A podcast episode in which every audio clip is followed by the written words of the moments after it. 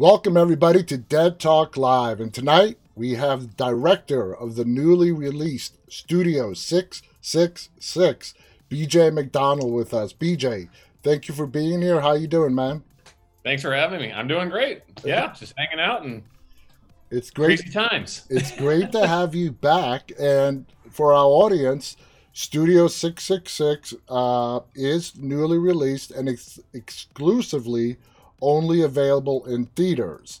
And before we get to the movie, I want to ask you about that because no more than a few months ago, I was writing the movie theater obituary myself.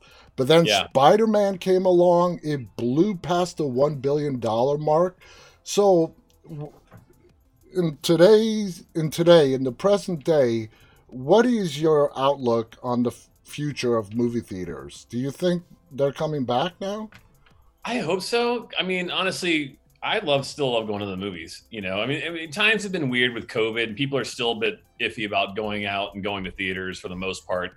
Um, that I've seen a lot. You know, it's like it's, the crowds aren't as much, but I really hope that theaters last because there's nothing like going to a theater and sitting with a crowd that's having fun, that's enjoying the movie. There's like an energy about it that yeah. that you don't get at home unless no. you have like all your friends over.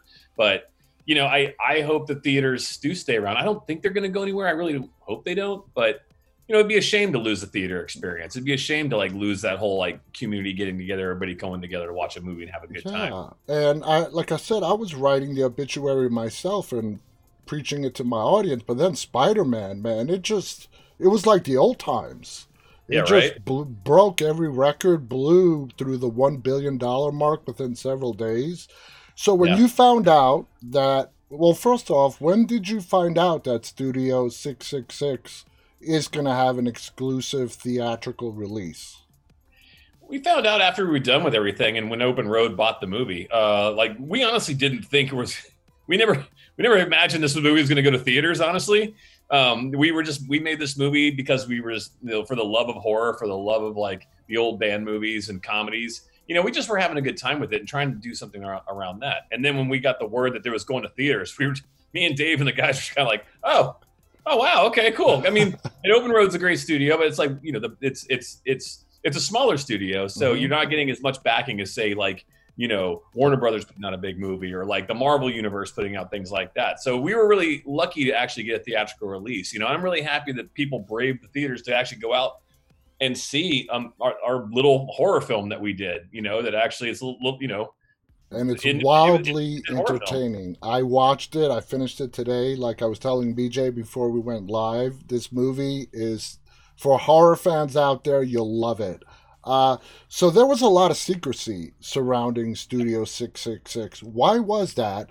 Uh, and when the announcement was made, it surprised a lot of people. Uh, Dave Grohl, the Foo Fighters in the movie? What's going on? So what what was the deal behind all the secrecy?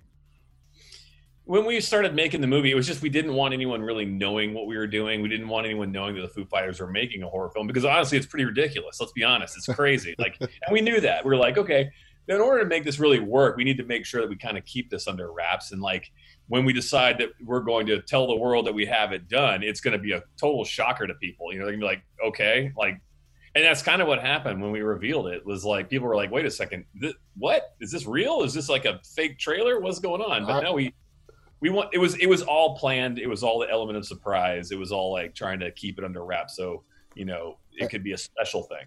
And it worked. It really worked because if you go out there and you talk to horror and non-horror fans they know that dave grohl the foo fighters are in this new movie. Even if they're not horror fans. They know yeah. that Dave Grohl is and the Foo Fighters are in this new movie, and they're like, "Is that a joke? Is that really? Is it really there?" Uh, so, did you guys take any kind of special precautions while you were filming to make sure that it did not leak? You know, that's the thing when you're getting a crew together and everybody signs NDAs, and we basically told everybody, "Look, you know, it's we're we're we're all lucky to be here working on this project, so let's keep it, you know, as a very quiet." You know thing. Let's try to keep it all you know all under wraps. And the crew you know because the crew's all professional crews. They they we sign ndas all the time. Mm-hmm. um, and so they know. But it was just for the love of everybody coming together and making this movie really happen. And uh, everybody wanted to be as special as possible and not like really let it leak out at all and like you know do what we did, like just Yeah. be like, and here's this crazy poster that we first showed, and people are like, wait, it's what? And it's like, okay, and then the trailer comes out, and it's like total surprise. Um, so yeah, the crew and everybody, you know, I wanted to talk about it for the longest time, but you know, obviously, Yeah, you, you don't wanna be your the- lip. yeah, you got to bite your lip in as the director. You you don't want to be the one that blows the whistle. so, So let's talk about how this movie came to you to direct. First off, do you did you know Dave Grohl before this? Did you guys have a relationship? Uh, how did how did this movie come your way to direct? It's funny because like it's their tour manager is a guy named Gus Brandt. He grew up in my hometown in Pensacola, Florida, where I used to be in a punk band, and Gus used to book my punk band for all these opening bands that would come through back in the '90s. Yeah, um, all of a sudden Gus took off and became the Foo Fighters tour manager. So I was, I was like, oh, that's cool. You know, next thing I know, cut years later, I'm I'm you know I see Gus in Atlanta and he brings me in and I get to I get to watch the Foo Fighters backstage and kind of that's this is really cool. You know, seeing all that stuff and didn't really meet the guys then either. Then I did uh, Brandon Trost, a buddy of mine who's a cinematographer. He uh, he did the Run music video and he brought me in to do that video with them Mhm. and I got to meet Dave and work with Dave on that. Then cut to Dave doing Medicine at Midnight, and he goes to two of the producers that he works with, uh, Jim Rota and John Ramsay, um, who did Sonic Highways and Sound City uh, and a bunch of those a, a bunch of his other you know the band videos. Mhm. He goes, "Hey, I have this idea. You know, I want to do a horror film, and and uh, you know, we need to find a director." And they're like, "Oh, you should you should call our buddy BJ. You know, like you know, he did all the Slayer videos, and you know, and Dave knew about those. He's like, oh, awesome. So he wrote the, you know, he had the pitch. They sent it to me. I took that pitch. I wrote kind of like what I thought would be cool to add to like his pitch. Uh, wrote a whole lookbook with pictures and everything, like just like a, a presentation.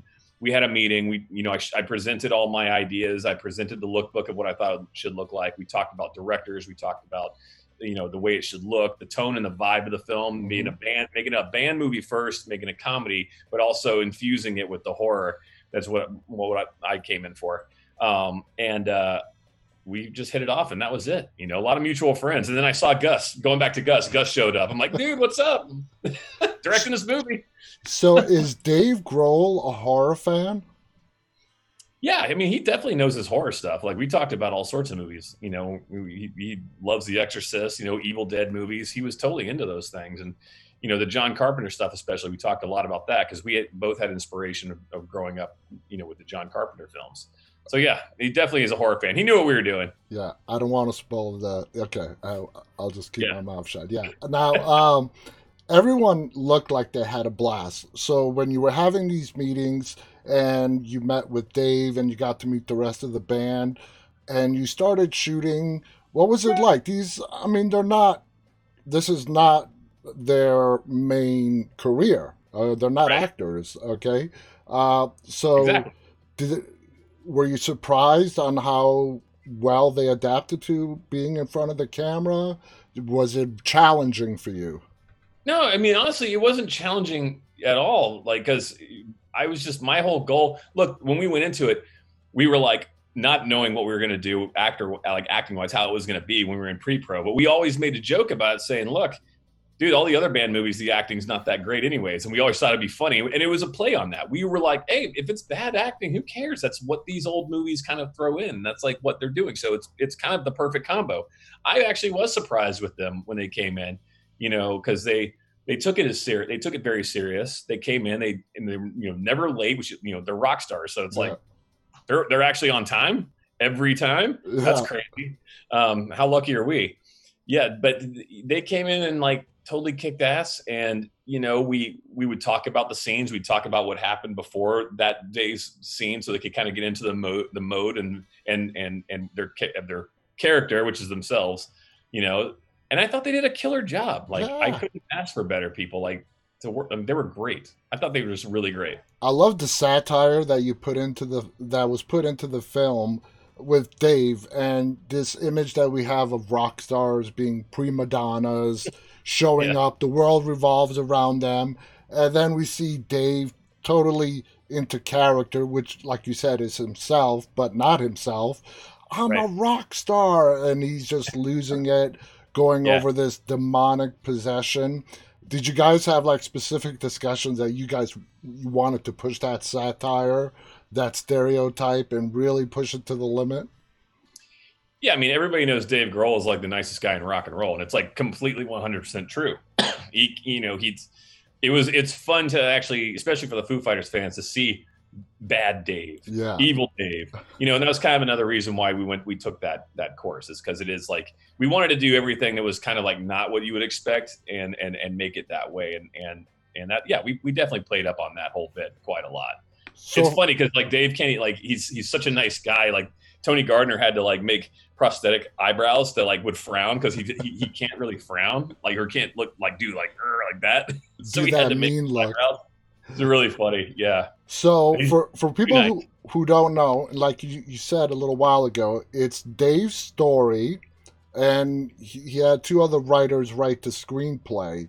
Yeah. Uh, so when it came time to film, was he very possessive of the story and how he wanted it told, or once you guys got on set, you had the reins and he was hands off when it no, came. He wanted, he wanted to basically. Uh, sorry for cutting you off there. No, it's uh, okay. No, he he basically um, he it, it's his story, you know, and and he gave the pitch to them, and also the things I improved on uh, with with the backstory of the house and stuff, and then we gave it to the writers. The writers did the thing, and we read it a couple times, kind of went back and forth on, on some things that we were like, ah, we probably shouldn't have that or this or that. Dave was very in control of like what the story is.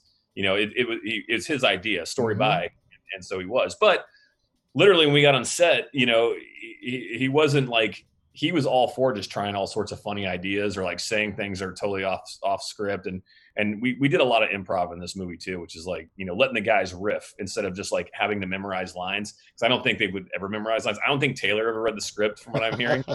Um, and but he'd still like would get what we were doing and you know, I would throw out lines or like what he would have to say to make sure we're doing it. But uh, it was it was more fun that way. Yeah, you know, let guys be themselves. You know, because that's who we're we're dealing we're dealing with the Foo Fighters. They should play the Foo Fighters. And once you start watching this film, you very quickly forget you are watching a legendary rock band, but mm-hmm. you start getting the feel that you're watching a garage band trying to get their career started because right. they're just a bunch of normal guys. You know, they're they're busting on each other and yeah. you know you forget that these are i mean they're legends and they've been around for 30 plus years um, and you just see them as a band trying to get a start and you see them as normal people did yep. that sort of fall into place naturally or was that sort of choreographed in some way we we kind of choreographed it a bit because actually the script we made sure that each in, in the script that the that the characters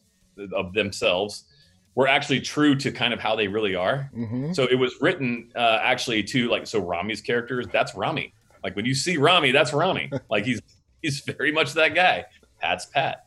You know Taylor's Taylor, and it really you know we wanted to capture and make sure that everybody felt like you know like uh, when a when a crowd leaves the theater or whenever they see it you know however they see it later on um, it's kind of fun to actually immerse yourself and feel like you're sitting there in a band practice and you're really like meeting these guys and seeing who they all really are. You know, yeah. they all have a, they all have a piece in, of, of themselves in this film that, that you know people now can relate to because they're playing themselves, and it's kind of we kind of wanted that. And you hit it, you nailed it right there. And Pat Smear uh, was very entertaining to watch. Uh, he's a he's fun, funny guy. He's just is he just naturally funny as a person, not acting or anything? He's hilarious. Like he's he's so awesome when he comes in. It's just funny because like you're you're like, all right, Pat, I need you to scream. He's like, okay. Ah! And he starts like screaming and going crazy and like doing his thing. And then he's like, is that okay? You know, like he's so like chill. And you're like, yeah, no, you did great, Pat. You're you're fantastic. You know, he's just he, he, that's Pat. He's great. His character, like, things. he, he was so entertaining, sleeping on the kitchen counter and all that. And for going way back, Pat and of course Dave were part of Nirvana, and then they went on to the to the Foo Fighters. Uh, germs. Yeah, yeah, absolutely. Uh, so besides Dave and Pat, was there anyone that really needed help on how they got nervous being in front of the camera that you really had to step in and sort of coach and guide them? No, I mean the guys are pretty comfortable. They've been in front of the cameras for a long time. They've been doing that. You know, Nate because Nate had a really big part in this movie, like really big. Yeah. And there was times where I'd have to like like there. It's funny because there's this moment in the movie where they're like talking about what they're going to do, and I did these these like push-ins on Pat where he's like, he asks the question, "What are we going to do?" And we do this like, like super heroic push-in on Nate where he goes, "We go save his ass," you know. and it was funny because Nate absolutely was like, dude, that feels so cheesy when I do that line. I'm like, it's the point, but it's like this heroic moment, you know what I mean? So I had to kind of be like, no, trust me. You're like when you see this moment in the film, you're gonna love it. There's like moments like that with everybody. Like they're like, is that Yeah. okay? I'm like, oh yeah, no, it's gonna be it's gonna be awesome. Now, um, now you. Would- oh, I'm sorry. I didn't mean to I cut you. was off. saying I would throw like like when we were doing like scenes and things. If there were certain things, if I felt like energy was being lost, as any director would do, you know, I would start throwing out things like, "Pat, you got to say it like this, man. You just saw a bunch of demons," and, and like, because Pat would be like, "Oh, those demons," and I'd be like, "No, Pat, like." Those things are scary. You have to be like, those demons right there, those demons. And so he's like, oh, okay. And then he would be like, those demons. Like he would start yelling and doing that stuff. There was like moments like that where you just had to make sure that they were they were having their their uh, the, the way they sh- they would act if you saw demons. To like be in scary. the moment. Yeah, to be in Yeah, that be in moment. Now, your movies directing, you're notoriously known for your bloody but lighthearted uh, gore, okay? And Studio 666 does not lack any of that. Uh, Yeah. You had some amazing kill scenes in there. Uh, was it a collaborative effort to come up with those kill scenes? Was it written into the script? Was it something that you came up with on set? No, those kill scenes were always kind of like talked about, and those were those were the kill scenes that went into the script because Tony Gardner, who did the he he worked with Dave on the Run videos. He does all a lot of stuff for Dave, and he also does all the Slayer things for me. And like Mhm. I've worked with him on other film sets, like on Zombieland, and I mean he's done everything from you know even the Blob remake, which is I love it. Um, he uh, we basically said, hey Tony, out of all the movies you've done, um, what would you like to do personally as a kill scene? Like, what kind of kills do you want to see in the movie, like in, in this movie? And so he's like, oh, okay. So he wrote down all these like different things that he always has wanted to do, but was never, you know, he just always gets a script and goes, oh, we're doing that. Yeah. So we let Tony kind of take the reins of like coming up with ideas because it's his shop and it would be fun for him to actually be creative. And we just took what he his ideas and we put them in the script of how each character was going to die because Tony wanted to do that kind of kill. You know, was so we let him have his dream. it was creative. I mean, all of them were creative, but my favorite, bar none, is the bedroom chainsaw one. Oh Uh, yeah, I think everybody's love. Everybody loves that one. that was very elaborate. Uh, walk us through shooting that. Uh, that must have taken at least a six hours to a full day worth of shooting to try to get that, you know, done accurately. Well, so yeah, it's funny because so this the the room that they're in that that Whitney and Rami's in is actually a, a guest house uh, on that property. And you see it when the guys are eating barbecue and stuff. You'll see this little guest house. We Mhm. never kind of we never explained that's where Rami was, but he you hear him say, "I get the guest house." So, anyways, we actually shot in the guest house, and you know we were like, okay. We'll start the scene in here, but it's like we, were, we kept going back and forth. Like, how nasty is it going to get in this place? How are we going to contain what we're about to do? And because we we planned on trying to beat Nightmare on Elm Street one's Johnny Depp scene, the, Mhm. the amount of that kind of blood, um, and we were like, well, if we're going to do that and we shoot in this room, we're going to completely destroy this guest house. Like it's going to be destroyed. So we shot the very beginning of that scene in the guest house, and then we had to build an actual three wall set, like like a to size, Yeah, replica. out in the parking lot Mm-hmm. because we knew that you know it was going to get trashed, and that's what we did. We we finished. We did the the rest of it. We did all the scene all the way up until that that moment, and that moment we shot out on in the parking lot in a in a set that we could completely obliterate. And obviously, what was used? Did you use like full body casting for the two actors? And I don't want to ruin the scene, but when you guys watch this scene, you'll know exactly. You're gonna love it. When it comes to the supporting cast, with uh, Whitney uh, Cummings as Samantha and Leslie Grossman as Barb, who you probably met on the set of American Horror Story. That's Uh, why I cast her. Yeah. yeah, she's great. Was it hard to put together the supporting cast, or did it all fall into place? it all kind of fell into place because it was a lot of people that Dave knew and there's a lot of people that I knew. And so when we were going through, like, all right, who should we get? So obviously, Whitney Cummings is going to be great as Samantha. You know, and and Dave and Whitney have, have been friends. So we just reached out and she's like, Yeah, I'll do it. And it's be awesome. And we, and she was great to have. Leslie, I worked with an American Horror Story, and I just always, every time we read that part, I saw her because the season I did of that, I she was like kind of like the comedic relief. Yeah. Uh, I did the Doomsday Bunker one, Mhm. um, and uh, I always thought she was really funny, but she's like she was perfect to play that part. Garlin, I, that came from Dave, I believe. Um, Jenna Ortega, you know, we, I so the movie opens very dark, right? And I'll say that. And because I, did, I didn't want everybody when people turn the movie on go oh it's the Foo Fighters movie it's fun I Yeah. wanted people to go wait a minute what the hell is this what what about I just get into Mhm. and I go, all right, we need a really strong uh, opening female, like really good actress. Yeah. So we talked to Wendy, our, our casting agent, and she sent a bunch of audition tapes, and I went through a bunch and a bunch. Me and my wife sat and just watched, watched, watched, watched, and then we see Jenna on you, and we see this performance, and I'm like, that's her. We need we need to get her. She's fantastic. Like she would be perfect for this role. She Reached out, was. She was. She came right on in. Yeah. I mean, honestly, I wish had I known what's going on, I wish she had a bigger part. and kudos for that opener, by the way. That is a scary opener, and you're like, "Oh my god, are, this is going to be scary." So I like how it went to that, and then it sort of blends into present day Foo Fighters, and Yep. it rolls uh, from there. Now, the plot of the story: Dave Grohl has creator's block. They want to do their tenth album. And to find inspiration, he asks his manager to find him a place, a house that's going to spark inspiration, and that's what sort of it rolls downhill from from there for them. Uh, do you know? Did Dave ever say? I'm sure, being in the music business for as long as he has, that he drew on real life inspiration for this story. Not the demonic part, but the writer's block. Definitely the demonic part. No. Uh, no, no, he didn't really say anything like this is how that like you know that, like this is what really happens. It wasn't like really, and he, he never really mentioned that. If if that's the case, then I don't know. But I mean, look, we all know that everybody, band members, writers, directors, everybody has writer's block or Yeah. like you get that no matter what. I I was in a punk band for five years of my life in my you know early you know my late teens, early twenties, and I know how that would, would roll through. You'd be like, oh man, we're trying to write these songs. It doesn't really, it's not that good. You know, we went through a stint where we made all this this album. It was like the worst thing ever. Uh, it was like our second thing that we were doing, it was, and it was crazy. And then we finally kind of came back. And it, anyways, that's another story. Uh, but yeah, I mean, I, the thing is, what you see on screen with what a band goes through, I Yeah. think translates on any level.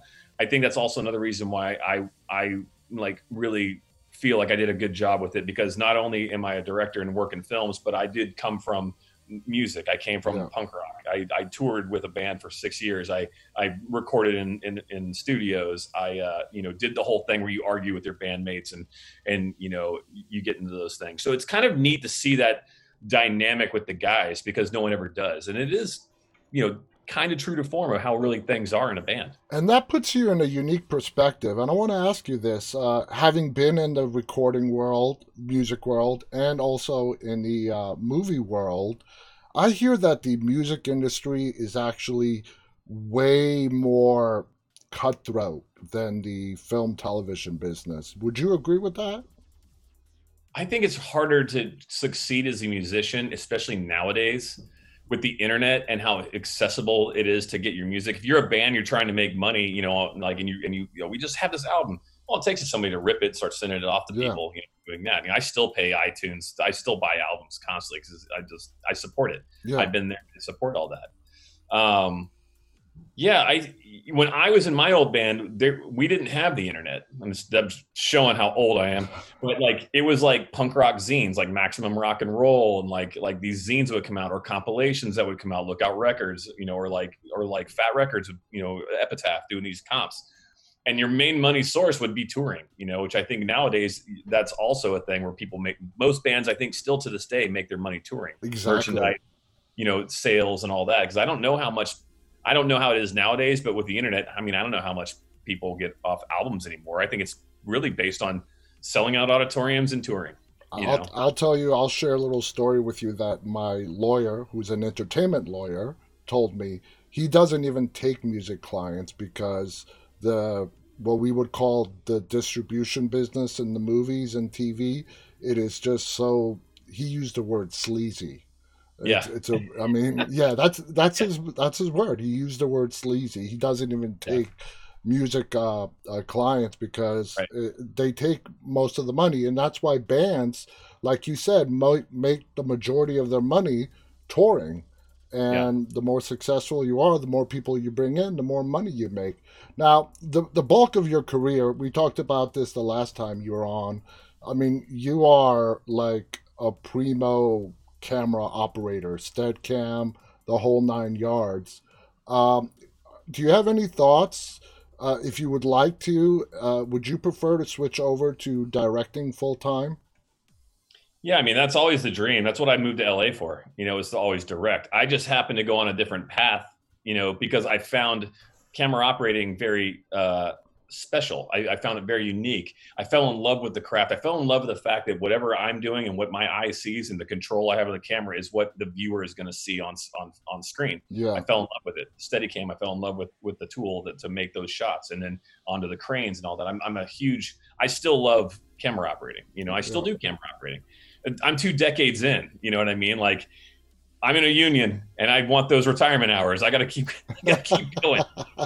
However, uh, you know, if things totally took off as and, and, and it was full time directing, of course, you know, that's like that's that's the main goal. But you know, I'm I'm totally happy doing anything on a film set like with what I've accomplished, like either directing or camera operating. I enjoy both. They're And- both different, but Oh, I yeah. enjoy them still to this day. and to your camera operating work, I mean, you are in like blockbusters. Let's see, since you've been the last time you've been on, which was last summer, The Conjuring Three has come out. Malignant.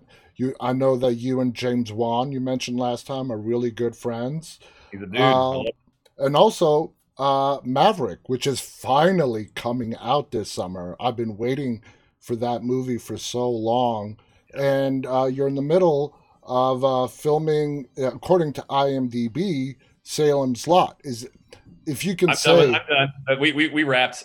Okay, you wrapped on that. I'm home. This is I'm at my house. Yeah, we shot that in Massachusetts. No, I'm, I I'm, could uh, tell all the cool stuff you have in the background. Uh, can you say if that Salem's Lot is a reboot or a continuation? Are you allowed to say or no? No, it's. I mean, it is Salem's Lot. It's it's the story. It's, It's, what story. Okay. I can say that. I can't really go. I can't tell any more yeah, yeah. No, I, don't, I don't. Yeah, I don't expect I think that- Gary Dauberman, though, he's, he did a stellar job on what's what people are going to see. Uh, the stuff that we did is really awesome. So I'm, I, th- I think this this is going to be. I think it's going to blow people's minds. Oh, I bet it is. I bet it is. So, I mean, experiencing both worlds of independent filmmaking as a director, and then you working on these big studio films like Maverick, The Conjuring, Malignant, working with these other great directors. Is it really completely two different worlds uh, where the actors, the crew that work on these big budgets, as opposed to these independent filmmakers? Is it really two completely separate worlds? It just really comes down to the tools that you get and and how much time you have to shoot a movie. I mean, that's the thing. Like a small movie like Studio Six Six Six, we didn't have a lot of time to shoot it. You get these other big movies, you get seventy days to hundred day shooting schedules that are like massive. You know, and money's no no object. You, you get the crane you want every single day. You know, or you know, like where I would sit there and go, "Can I please get a techno crane for one day?" They're like, "No, you can get this really crappy crane. So try to make it work." And you're like, "I guess I'm going to make it work." Um, you know, it's it's just different in that way. Like where you you get a lot of the, the toys, you get more time when you're on bigger budget movies. The smaller ones, which I think is kind of cool, if you come up like how I kind of came up is I had I came up from the indie films. I came up from the smaller movies and I learned how to make things work, how to manage your time and how to like because you don't have time, you got to figure it out on the fly. Yeah. And, and you can't sit there and go, "No, what are you going to do?" No, it's like you actually have to be like, "Okay, what's what what do you want to do? Oh, we're going to do it this way. Give me this, give me that, give it Yeah. boom boom boom." Because no one's going to wait on you. And that's like the biggest difference is coming up from the indie world and learning that kind of stuff. I think makes you a better filmmaker just because you've experienced like being in like the gnarly trenches Mhm. and then when you get to the bigger budget movies you're now like in the you're in the captain's quarters of an aircraft carrier being like haha you know not that i'm comparing it to war and i've never been in the captain's uh, that's Yeah. just a terrible comparison probably but um you know that's really what it is you're it's it's hard the indie films are much harder but you you gain how to make things work. Exactly. You know, you really have to really think about it exactly. instead of walking on a giant set and going, "Oh, we're doing that. Okay, great. Here's our techno crane. Here's our this and that. Here's all these guns with cool ammo that, like, you know, like on Hatchet Three, I like we were counting bullets because we couldn't afford it. Like, I'm not kidding. We were counting bullets. Like, Wow. oh, about to run out. Jeez. Uh, so, man, we're already at 30 minutes. So, like we talked about, Studio good. 666 is available in theaters exclusively. Do we have any idea of when it's going to hit uh, video on demand, Blu ray, and so on? Blu-ray will be down the road. Um, video on demand, it, I think, will probably be. I mean, I, I don't know the exact date, but I feel like it's going to come out like probably in a month or two. Like, I mean, it's, kind of, it's kind of like the average thing. Like when you see a movie come in. I mean, look, our movie probably was never supposed to go to theaters. Yeah. Very happy that it did. It's really cool that people went out to go see it, and I'm, I'm I, I thank everybody that did. Um, but yeah, I think when it comes to VOD and people can see it, it's going to be really fun. And It is. It is. Yeah. And guys, I cannot recommend this movie to you enough. Uh, I'm, I, I like a good horror comedy, but this is more than that. It's not like you're going to sit there and laugh. It's an entertaining movie. That's the best word I can use. It's very entertaining in the humor, in the gore, in the blood, the circumstances that people are placed in. It's a must watch. BJ, I want to thank you so much for coming back and sharing the experience of course. Studio 666. It's great. You did a great job as always. Any final thoughts you want to share before we go?